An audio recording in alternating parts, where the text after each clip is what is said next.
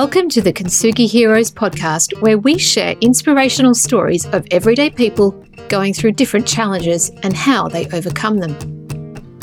Please be aware that the story you're about to hear may have moments of deeply felt emotions and personal experiences.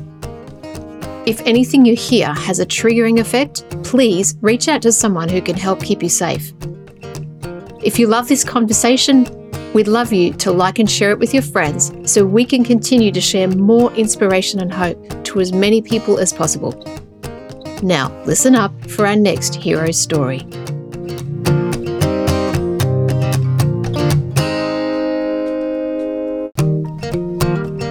This conversation is with Kyle Spyrides. What a fighter. What a what an energy. What a guy. He has this amazing story of how he develops this serious heart infection as a young man and at the age of 20 ended up having to go into hospital and having open heart surgery. You know, he was a seemingly fit, healthy, outgoing, energetic, young man, a 20 year old, and it just changed his whole life in more than the, the physical way. It changed his whole life because it gave him purpose and it and it taught him so much about who to trust and family and support and then the impact that he can have on other people. You know, he talks about the journey of his life, even leading up to that incident, and also how through the support of the people around him, he was able to make choices that saved his life and helped him to heal. Wow, what a what a story. This this young man is incredible. He's passionate and he's got a photography business and another mission to help empower lots of people. He's doing a lot of great things. He's a bundle of energy, really positive guy. I loved it. This is Kyle Spyrides.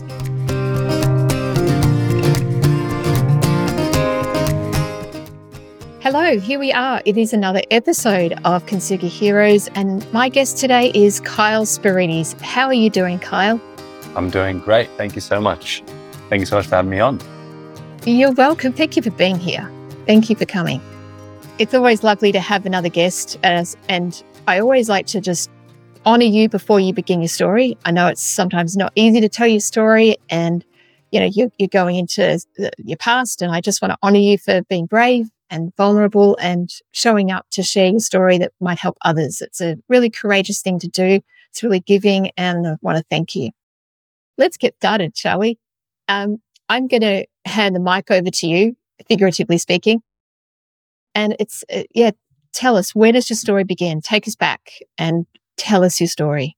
Yes. So, firstly, you know, like I said, thank you for having me on. And I, I love what Ian and yourself and what, what your whole movement is. Uh, I felt really aligned to it, and um, that's where where where, where we were connected. So for me, um, I guess my story, you know, easy to start chronologically from the start, but probably the development of who I am came at the age of 18 and not necessarily how you would see most people's story, you know, when they go, okay, I'm 18 now, I'm, I'm a man or I'm going out into the world, going to make, make something of myself. Uh, it was more of a um, two months after school, I was found myself in an induced coma, uh, nearly died, um, and family were told that I wasn't going to make it through the night. So very unexpected. As a teenager, I had my life planned. I was going to play international rugby. I was going to play rugby for the South African rugby team.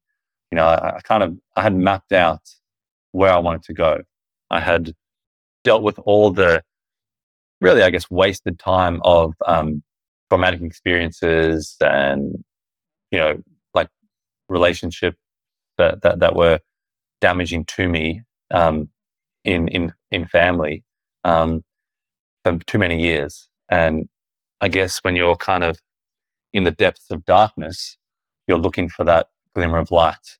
And for me, it was a goal. It was something that could kind of rip me out. And during my teenage years when I was experiencing, you know, all of that, all of that, that terribleness, um, I could go into the gym and work out. And that was my, my little monastery. You know, that was my little, my little sanctum, my special place. And lifting weights and working out and getting, you know, like making incremental moves towards my overarching goal was my self healing my um, my counseling, my my deep work. And so found myself, you know, two months after I left school in this coma. Um, and I basically had three centimeter bug um, eating a hole into my heart. And none of the doctors, none of the cardiologists, none of the surgeons knew where it originated from. So you know, there you are, far from where your goal is. Uh, and I woke up out of the induced coma, and um, the whole family were waiting for my stepfather to fly over from Ireland. And he came over, and he told me the situation, and he said, "You've got this, got this bug, and it's pretty serious. You know, you had a 33% chance of surviving when you came into the hospital, and the fact that you're alive is a miracle. Um, but now we've got to deal with this situation. So he said, we can go in, have the operation. They're going to cut a chunk of your major organ off. You're going to be on these drugs. Your life's going to be limited in these ways. And you can't do this, can't do this, can't do this. And so that's pretty, pretty far from the aspiration of I can do anything, I can be anything, I can, I can achieve anything uh, to all that limitation, all that, you know, contraction. So there's another option. There's this thing called this alkaline diet. And my base understanding of nutrition was how to eat steaks and eggs and do weights and build muscles. Um, you know, and that, that, that's all I knew about nutrition. And he said, well, there's this thing called the alkaline diet. Basically, juice cleanse, getting rid of all the things that the, that the bug needs to sustain itself. You know, the sugars, primarily sugars, you know, your carbs, getting rid of a lot of those things and just doing this juice cleanse. And the theory is that you change the ecosystem of what feeds the parasite, what feeds the, the, the, the sickness, and then the sickness dies out. So rather than cutting it out, you're changing the environment it's in and then you're driving it out. And, you know, I believed in him. I believed in my, my stepfather was the, how I got assimilated into Australia from South Africa. My stepfather was, you know, my introduction to, to his parents, you know, my grandparents who ended up raising me for, for most of my life. And so he'd done right by me on so many different occasions. I didn't necessarily trust the process. Either way was risky. Either way was a challenge. Either way I was not happy about. However, you know, he turned, he gave me, you know, this is what I respect. I think anytime you're making a decision, you want this. You want all of option A, all of option B, all of the information. You don't just want option A and be guided to option A and told that option B doesn't exist. So all of option A, option B, here you go. And then he basically said, you make the call. Your body, your life, it's your destiny. You make the call.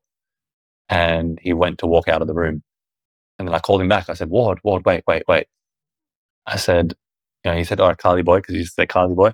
Carly boy, I'll, I'll, I'll, let you think on it, you know. And, and, and as he left, as he was leaving, I said, no, no, wait, wait, wait. I said, look, I trust you. Do you believe this can happen? You know, has it worked before in the past? Yes. All right, let's give this a go. And then I found myself in this kind of, this, uh, Buddhist army discipline regimen sort of mission that was lots of uh, routine you know, activities to, to heal the body and give the body the best op- opportunity to fight this bug. So he already had packed beetroot juice handed to me. I had a sip, instantly regretted it.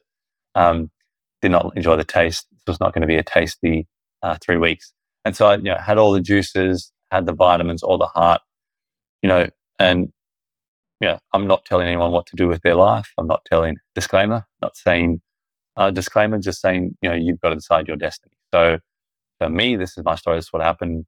We took selenium, CoQ10, ubiquinol, hawthorn berry, um, lots of uh, heart vital uh, nutrition um, supplements and, and foods, and basically just juice and salads. No oil in the salad, no salt, no pepper, uh, I had my 19th birthday in the hospital and he gave me a little slice of watermelon. So, you know, it was pretty, pretty brutal regimen.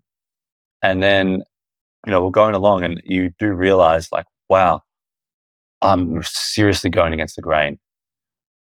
you know, uh, Steve Jobs talks about this. He says, everything around you was created by someone no more smarter or not that much more smarter than you. And we kind of just think things are there and they're just there and that's the way it's got to be. And I think we're entering a time on our planet where we're really questioning the way things are and why they are there and if they could be improved. And that's really that quote, you know, really look at that because it's it's interesting. We just kind of accept what is. And that's the comfort zone. We accept our partner to treat us like this. We accept that that's their threshold and they can't offer anymore. We accept all these different things. But why don't we try and strive for something more, something better? And so that's what I was doing in the hospital, but everyone around me was not happy with it. Um, probably had five core people that were bought into the mission that I was on. So, you know, learned that that core group uh, that that were driven and, and, and believed in and bought into what you know you wanted to achieve. And then we basically got to the point where we had to work out all right, how little does the bug have to get to until it's a non-issue, until it's no longer a threat to my health.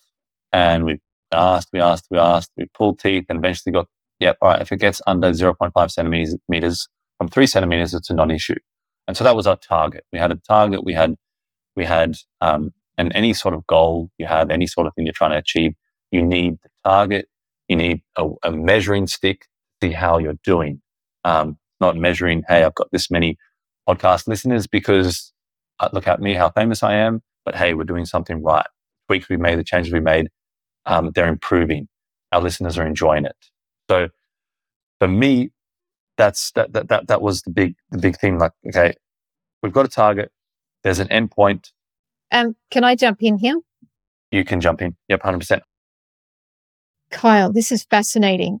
Can you just uh, answer a couple of questions for me? I'm really intrigued to understand what were the physical symptoms that you were experiencing bef- like before you went into hospital like what made you realize something was wrong um, and then tell me about how you got to hospital and you know how you were feeling at that point yeah great question uh, so i was coming home from the gym one night you know had a, an up and go had a little protein drink at a at a convenience store and got home and then I was sitting down and uh, had Independence Day on. So I thought aliens and, and, and fighter jets. This is, this is what I want to watch.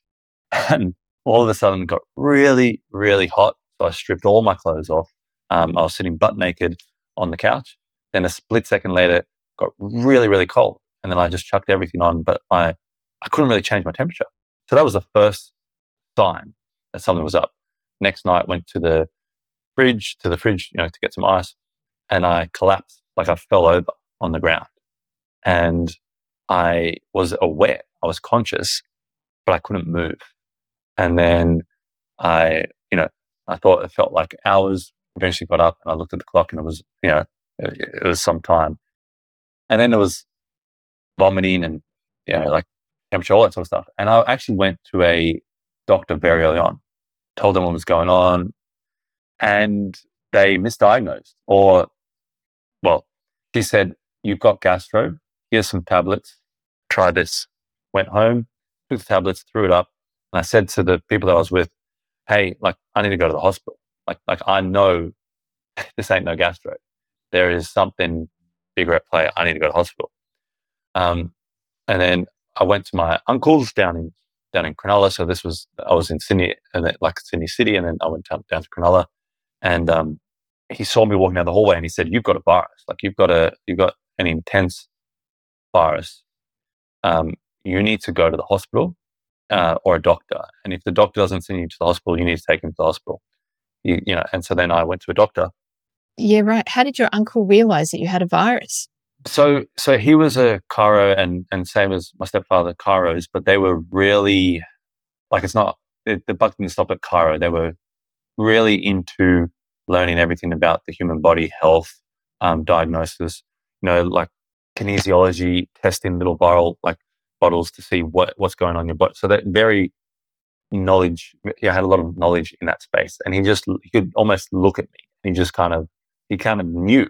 And so Um, and at this time, my, my, peripheral vision went like like a vignette, like everything darkened. And then uh, I went to a doctor, and it was my local doctor in, in Cronulla when I was growing up, uh, local GP, and he's this this Chinese man, and he um, remember when I was younger, talking about like some of the, the you know childhood trauma. He um he gave me this book titled Hope, and it had a quote on every page and a beautiful landscape. So he was more than a doctor to me. He was, you know, something special. And he basically grabbed my hand and he pointed to the tips of my fingers. And he said, you know, about 12 years ago when I was learning my trade, I spent some time in the hospital. And these red dots signify that you've got an infection on your heart. That you need to go to the hospital. And then I got in the ambulance, went to the hospital. And then I was down the bottom somewhere and I, I told the family, like, hey, I need to go to the toilet. Um, I'm trying to, you know, use the lovely little buckets you get. And I just, I, I, I couldn't uh, do the dirty, dirty. And then um, the, the family got the nurse over and she looked at my paperwork. She said, what the hell are you doing down here? Like, like you're supposed to be, I don't know what's happened. There's been a mistake. You're supposed to go straight to the ICU. The reason you can't go to the toilet is your organs are shutting down. And then I got rushed to ICU. Um, this guy with this mask on, the surgeon said, Hey, mate, we're going to put your pipe down your throat. You're going to go to sleep. And at that point, I was so sick that it's like, yeah, righto, whatever, let's, let's do it. And put me to sleep. But, and then he told my family, Hey, Carl's most likely going to die tonight. If we operate, we might be able to give him a chance, but either way, it's very unlikely he's going to make it. And my family called my stepfather, who was in Ireland at the time, said, What should we do? He said, Obviously, you guys are there. You need to make the call. I don't have the data. I'm not there. I would just think that maybe he's a bit too weak. And so I made the call not to operate in that moment. And then I woke up out of the coma a week later. And so when I woke up out of the week, you know, a week later, woke up and, and I had the, uh, had a bowl of Weet-Bix, vomited straight up on my nightgown. And so, you know, knew something wasn't you know, I had that transition of being in the ICU and, and getting back to my health. But basically, what happened in the long run, at the three week mark, we got rid of the bug. And according to them, the bug wasn't going away. And the bug was at 0.2 centimeters, so it was no longer an issue. And that was that was a huge success. I mean, I, I didn't believe, like, I believed in what I believed in the system, you know, along with all the juice and the vitamins and everything. I was doing visualizations. I was learning about the heart, learning about where the mitral valve is, drawing my fingers over it, sending commands, saying heal, heal. Uh, I did that in the shower because I was not very comfortable doing that. Coming through school, coming through the sort of indoctrinated you know, upbringing and, and, you know, uh, rah, like, you know, you're just not learned in those things. You know, they're not very manly things or very, you know, so getting in tune with your body is not, not, not on the uh, curriculum at, at, at, a private boys' school. So, you know, that, that, those sorts of things um, were very foreign to me. Um, I do remember a powerful moment in the hospital where an older guy, and, and what happened was because I wasn't going through surgery and everyone was quite upset about that, they put me, instead of moving me into somewhere where I could spend more time, like a more private location, which there were rooms available because I'd walk around, they left me in the day surgery room where people were coming in and then they were going into surgery, coming in, going to surgery, coming in, going to surgery. I don't have facts to tell you, but I believe it was a psychological ploy. So I, it wasn't a nice environment and there wasn't much effort to make it any nicer. And every day I was questioned as to why I was doing it. So a lot of the things about success, about, you know, like driving, about wanting to create something in the world are drawn from that experience. Every day you're getting told, what are you doing? Why? Who do you think you are? Why do you think it's going to work? So, so a lot of those things parallel into business, into going out and saying, Hey, I'm a young 28 year old. I'm going to write a book, you know, um, or, you know, oh, who do you think you are? You're too young. You haven't had enough of a life experience. So similar sort of, it was almost like a training ground.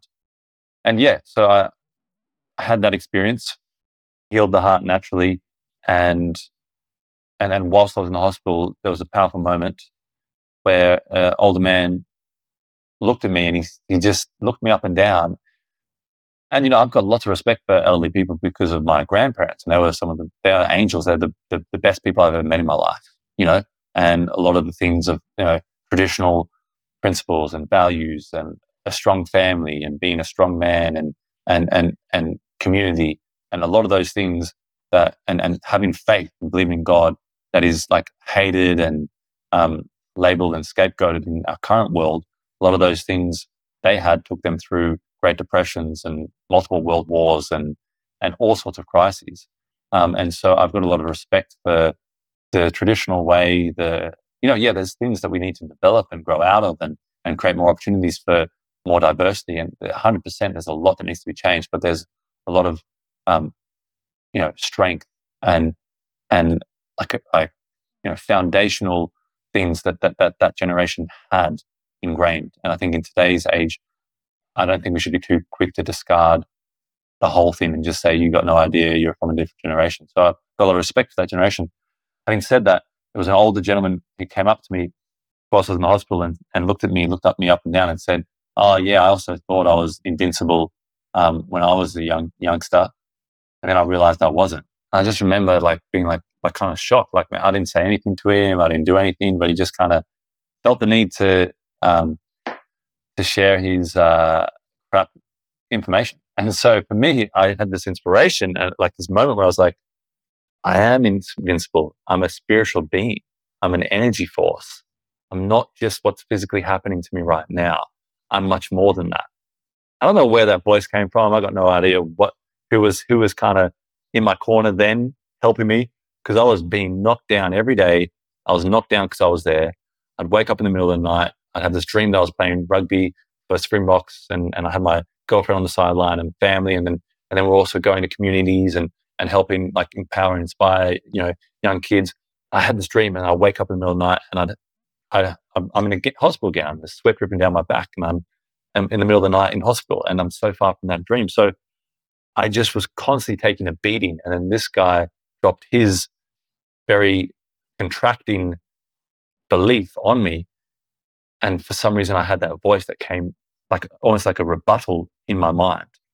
And so, so that was, that was a powerful moment. Um, cause you're kind of, you, you're at your nth degree in that sort of, uh, situation. How, how long were you in hospital for all up, Carl? Six weeks. It was six weeks and at about the three week mark, that's when we, we healed the bug naturally. And what was the feedback or the response from the medical staff when you'd healed it? Um, when I left the hospital, um, so when we healed it, like we, we cheered and everything, and then the, the cardiologist, uh, surgeon that we had, like shouted and then like walked out the room, you know, and like because he, he felt, and you know, that's fine. You know, everyone's got their opinions, and and and yes, we were taking a risk and we were taking a gamble. I'm not going to deny that at all. Um, but he felt that we were reckless, you know, and so even though we we succeeded, he was upset about the way that we went about it, and so he. That's the last time that we saw him when he gave us the figures. We were like, "Yes, we did it, we did it," you know, and he probably wasn't happy seeing us cheer. Um, and you know, like so, there's a lot of just to fill in the the gaps. There, there. My stepfather informed me that there are incentives, and I'm coming out of school very naive. You know, um, every police person's a good person. Every fireman, every doctor, every person in certain positions is just good and kind and is there for the right reasons. And he just said to me, Carl, like I'm going to share with you some information. Now, I'm not saying this at all about any surgeon or this surgeon. This, that this is the reasons. But there are other incentives to do a great job, which is great because that means they will do a superb job and they're phenomenal at the work that they can do. You know, so he said there's, there is a big tax break incentive, incentive um, in terms of a reward for doing successful surgery. There's also in the community, in the medical field, like a big hurrah, you saved a young child's life. There's, and he was just telling me the other reasons for going into surgery. And Ward was just trying to say, you can go into surgery tomorrow, you can have the operation, you can get it done, but you're going to have this metal attachment on your heart and you're going to have all these things and your life's going to be impacted. You can't do this, can't do that. Now, you're going to get pushed into surgery and realize there are, there are, there are, there are multiple reasons for this. And for me, I had no idea of any of that. You know, I had no idea to think in that way or to be skeptical. And so he at least warmed me up to the idea. And then when I was in the hospital, I was shocked at how despised we were or how we were treated. And because we would send back the hospital food. Who the heck does that? You know, we would, uh, like, like, you know, there were times where the nurses were actually going into my cupboard and saying, I'm going to throw these vitamins out. You're not listening to prof. You're not following what we're trying to do. And I was just like, I, I couldn't believe it because I was never in that environment. So I was just, I was probably in a state of shock. And then the moment that we left, I was being pushed out in a wheelchair and, you know, I spent six weeks in the hospital. So I went from 95 kilos pure muscle to 77 kilos, you know, so I lost a lot of weight, a lot of strength. I mean, the juice diet gave me a six pack. So, you know, that was, that was one plus. But I, uh, you know, I was uh, leaving the hospital and the um, register, this lovely Somalian man who basically came, you know, in and popped in every now and then I made a good friendship with. He said to me, uh, look, he grabbed my shoulder. So while I was being pushed down the, wheelchair, I turned around. He said, Kyle, um, I just want to, um, you know, share something that Prof told me. I said, oh, mate, you know, I'll see you later. It was good. You know, it's like, okay, like I just need to share something. Okay, you know, shoot. And he said, look, Prof just wants me to let you know that your lungs will be full of blood. Um, you're going to choke to death within two months of leaving this hospital. You're going to choke to death in your sleep on your own blood. I was like, okay. I just cried. I just like tears just dripped down my eyes. Uh, and so it was just to answer you, it was, I was just in a state of shock, really. Did not know what we were doing in the grander scheme. Did not know what reaction you get by going against the grain. Sorry for the interruption. This is Ian Westmoreland, the founder of Kintsugi Heroes, and thank you for listening to this story from one of our amazing heroes. Our mission is for these stories to provide hope and inspiration to people experiencing life challenges and to also educate the broader community on how best to provide support. If you would like to help us to continue to produce more hero stories and cover more adversity themes, we would welcome all donations. These can be made via our website, kintsugiheroes.com.au. The donate function is at the bottom of the homepage. We'd also welcome any feedback. You can email me direct using ian at kintsugiheroes.com.au. Now let's get back to the story. Did not know the beast that we're taking on in that environment. So, and then we went to an, another cardiologist that was referred to by a friend and we tried to share this information. And I had my family in the room and we were like saying, like, because my family were also in shock. We're like, we don't know what we did, but we got this sort of reception. You know, I went to stay at Holiday Inn and they treated me like this, you know, that, that, that sort of thing. And so the cardiologist said, Who, who's the guy? We, we dropped the name and he said, I don't want to hear anything about, I don't want to hear anything negative about him. I play, I play golf with him on, on, on the weekends, at least twice a month. I don't want to hear anything. And then the family started talking and it just started getting aggressive. And strangely, I made a like executive call and I said, family, get out of the room. Like, like, please just get out of the room right now. I just sent my family out of the room. And my thing was, I just, we healed the heart naturally. We got rid of the bug, but the bug had eaten part of like the heart and we needed to repair it. And repairing it meant I didn't have all those complications and you got to be on this and that. I had a normal life. Now, the repair percentage in hospital was 0%. When I got out of hospital and I went to this cardiologist, instantly it was at 30%. And so I wanted to get that as high, the number as high as possible, and then consider open heart surgery to repair everything.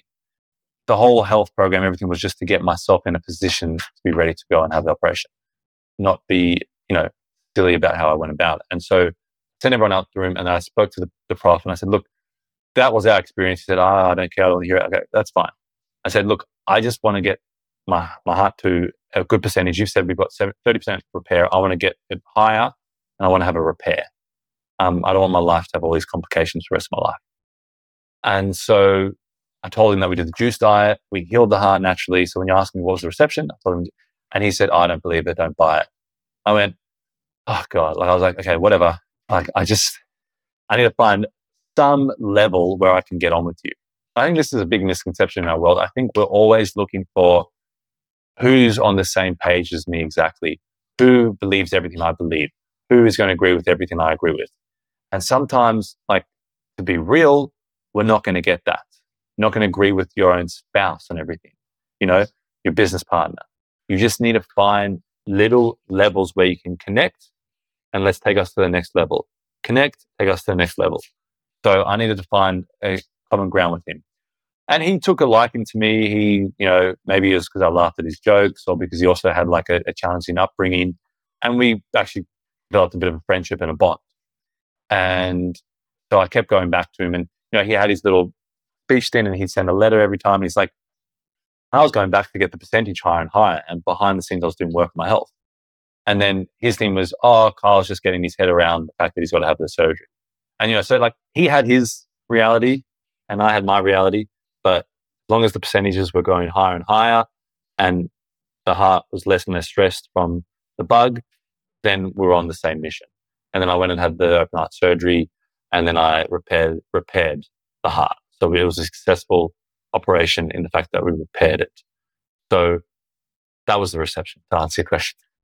Um, how old were you when you had the open heart surgery? So, what was the time, I guess, between getting out of hospital the first time and then going back in to do the repair surgery? Yeah, so I was quite old for my schooling.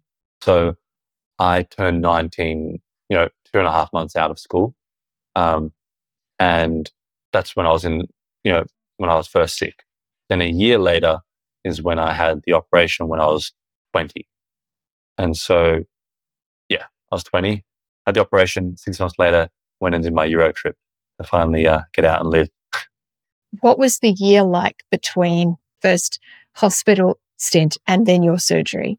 No, no, 100%. Yeah. What was life like? Were you just kind of waiting? Basically, once I got out of hospital, um, you know, very, very weak and all that sort of stuff, and was just building my strength up. And then by that time, it was at about July. So it was when like semesters were starting again. It was when, um, you know, like you could go and study and things like that. So for me, um, basically, my family, whilst I was in hospital, sh- my cousin came and showed me all these papers of like, hey, you can go study here, you can study there, you can do this, you can do that. And so I looked at um, this studying in Albury Wodonga in a country town, you know, I was studying environmental science. So, so I thought, okay, I'll do that. So I went and I studied environmental science for six months. So that's, that was a nice way of just getting away from everything just putting some distance between me and what, what I'd been through. And yeah, that's what I did, you know, but besides that, you know, that, that's pretty much, that was six months. And then the first six months was just that, that health attack. So yeah, I guess in a way you kind of find yourself on the back foot a few years after school, you know, um, cause I studied, did six months of that, but I didn't, I didn't go back to the country. Oh, I didn't finish the environmental science degree.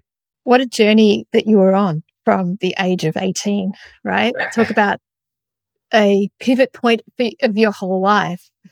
yes. And, and I can say I would not be on the mission I am now, but that if that buggy never hit my heart, I wouldn't be with the, my, my girlfriend who, who I'm so aligned with. I wouldn't have had the maturity. I wouldn't have had the maturity to meet all the great people that I've met in the business world and probably would not, not have written a book by now.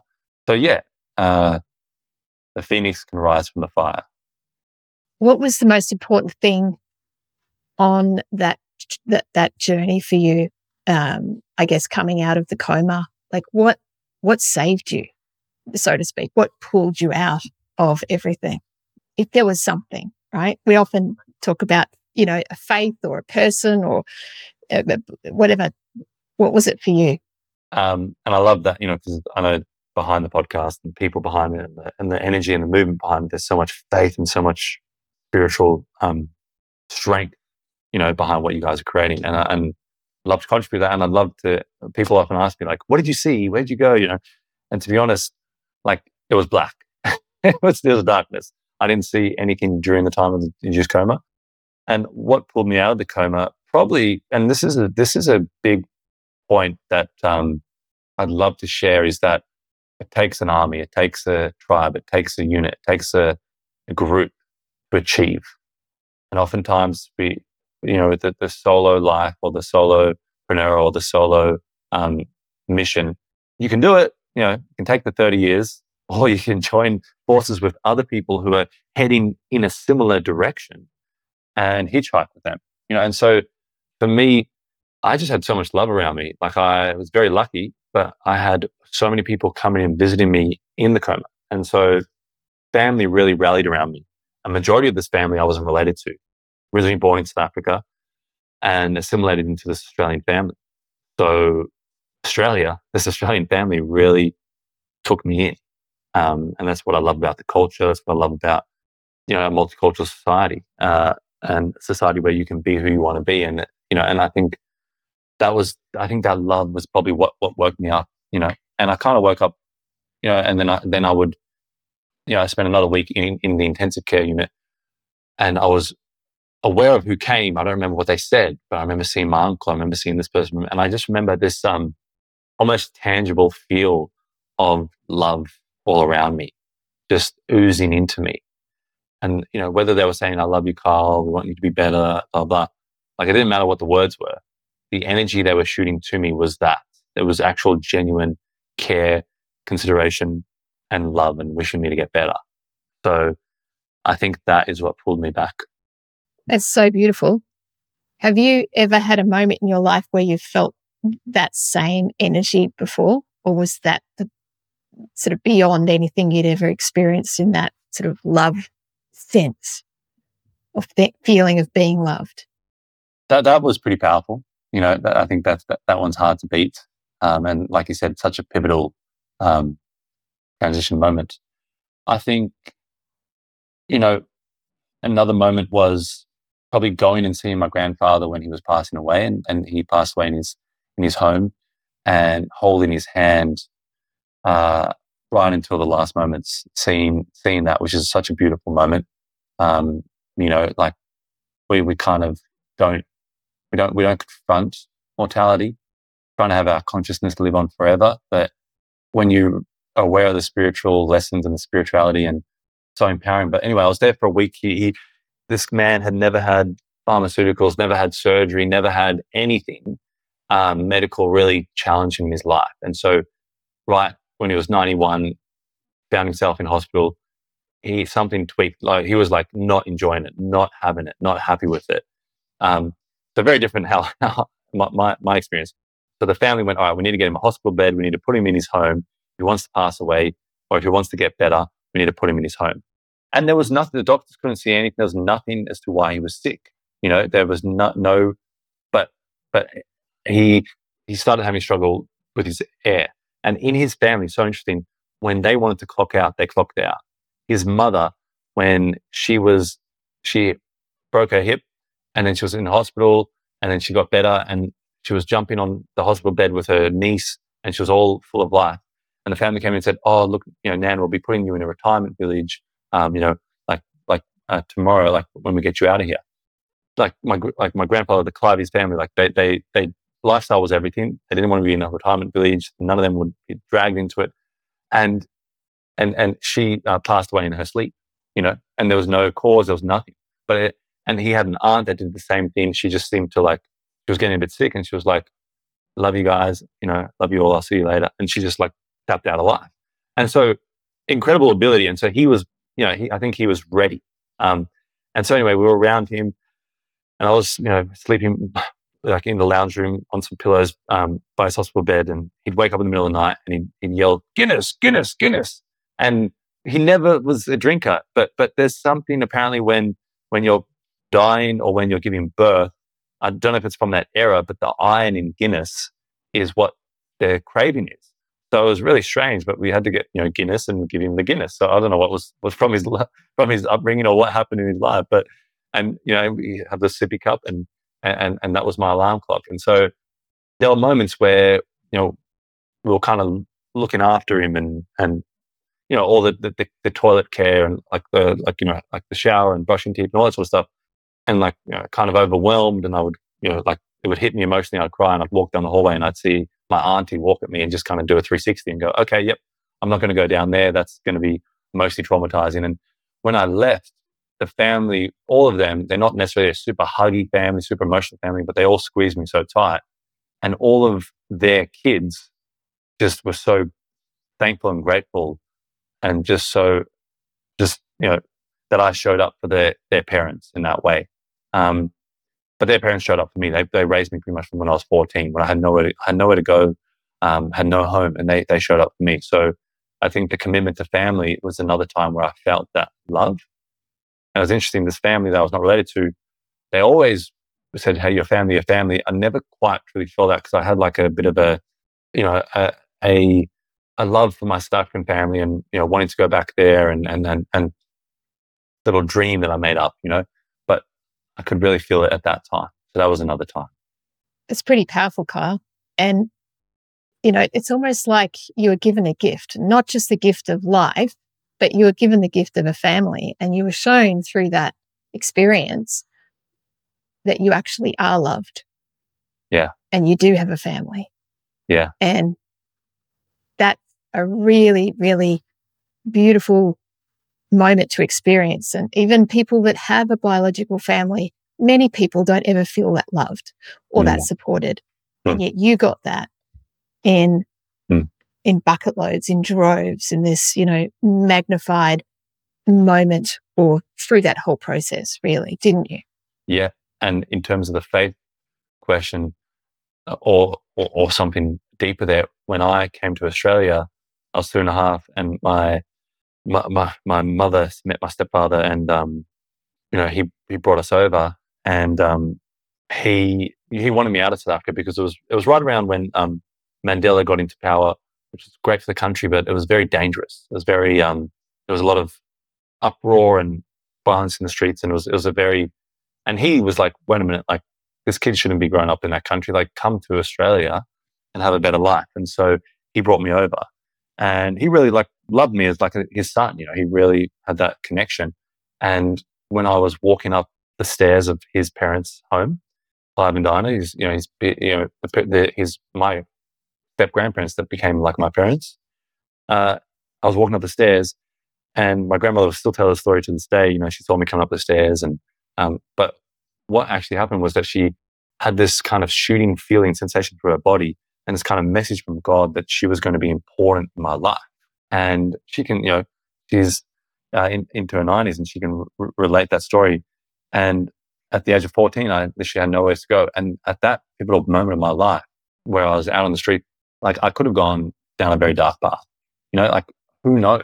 Like I could, my, my destiny could have been totally different. Like I knocked on their door in the middle of the night and, and, um, they let me in, you know, they, they opened up their door, their arms, their heart and their family, you know, uh, and they were just special people. I think they had over 150 different families stay at their house, whether it's exchange students from the US, exchange like organizations from um, middle of Australia, Aboriginal, you know, kids coming in to kind of study in like in the city, whatever it was, you know, like they they just opened up, and I and I've never seen anything like them, never never seen anything like it, and that family thing, it's such an important point and such an important thing to have strong uh, if you want to go anywhere in this life, if you want to achieve anything, if you want to, if you want to make it through. Um, and I think it's something that isn't regarded in, in today's day as much. I'm not going to say that you're lucky, Kyle. I'm going to say you're blessed. Yep. Yeah. Yep. And it, however people want to take that, it's it's up to them. But it's it, and it's a non-denominational uh, term that I'm using, really to to say, in a universal level, you are blessed to have had that family, have that family, and to have had this journey. So that that's really special. Yep. And mm-hmm. the, the beautiful thing about being blessed or having the opportunity is that, you know, I think I generally do believe most people are good. I think um, they get fuddled along the way, and I got fuddled along the way, and I and I wasn't good at times, or I wasn't being a good expression or good contributing member of society.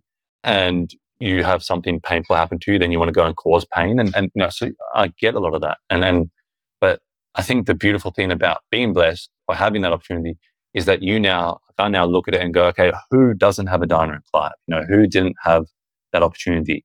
Like, who can I help? And that was the big driver behind the book was like, what can I share that helped me through?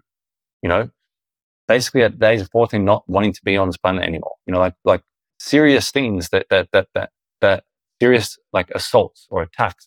What, what made me, what got me through that? And and how what things did my grandparents teach me? What did I learn from them? And and so that's really why I wrote the book and why I want to kind of do more work extended from the book because not everyone gets the opportunity, like you said. Mm, that's it. Yeah, these these pivotal moments in life, they shape who we are and who we become. And it's beautiful to see how you've taken the the gifts and the lessons from that period of your life and you're now living a life as a result of that, which is really inspiring. Thank you. Thank you. And so are you guys with what you're doing. I think it's the the contribution element, uh, no matter where you get in life, like the need to contribute is something so deep within us. And, you know, it's just such a drive. And I think that's really where people struggle with business, career, uh, happiness, fulfillment. It's, it's that uh, where am I contributing? Where am I, mm. where am I, am I extracting enough? Am I learning enough? Am I training myself enough? Am I upgrading myself enough to be able to contribute at an, at higher levels? And that's a, a big thing to work on. Hmm, indeed. Kyle, coming to an end, and I've got a final question for you. If there's anybody listening to this conversation who can relate to anything that you're talking about, whether it's having a medical issue and fighting a system, or you know even the family support in a in a dire circumstance, what would you like to say to them now as a as a final comment to, to someone? I'd say find people in your life that will call your bullshit out. And that's people that are going to call the bullshit out in and around you, going to see transparently, you know, what's going on, where the covert people and operators are, and the effect they're having on you. And also going to call your own bullshit out and say, hey, you're creating this. You being a victim, you swirling in your own inner dialogue and mess and not confronting and not writing out what's going on in your life and your situation, you're creating this. And we can just have people in our lives that will call that out. And I'm very grateful to have people in my life that will say, Hey, you know, you've got more in you. You're better than this. You, you know, you can be better. Um, I expect more from you. You know, we're so worried about that expectation piece, but hey, you've shown me that there's potential. I expect to see that potential. I think that is a, is a big part. It's great advice, great words. There's a lot to take in there. Thank you, Kyle. Thank you so much for being here, for sharing your story, and just for being you, for showing up and bringing your gifts to the world. Thank you so much for having me and, and creating this. You know, you're creating the space, you're holding the space for these conversations, and that's yeah. important on this planet. Thank you so much. We hope you've enjoyed this episode of Kintsugi Heroes. Please like and share the show to your friends so we can get this out to even more people. If you have a story you'd like to share with us, please reach out using the contact details below. And join us next week for our next Heroes story. Until then, keep being you and remember that we are all heroes in our own unique way.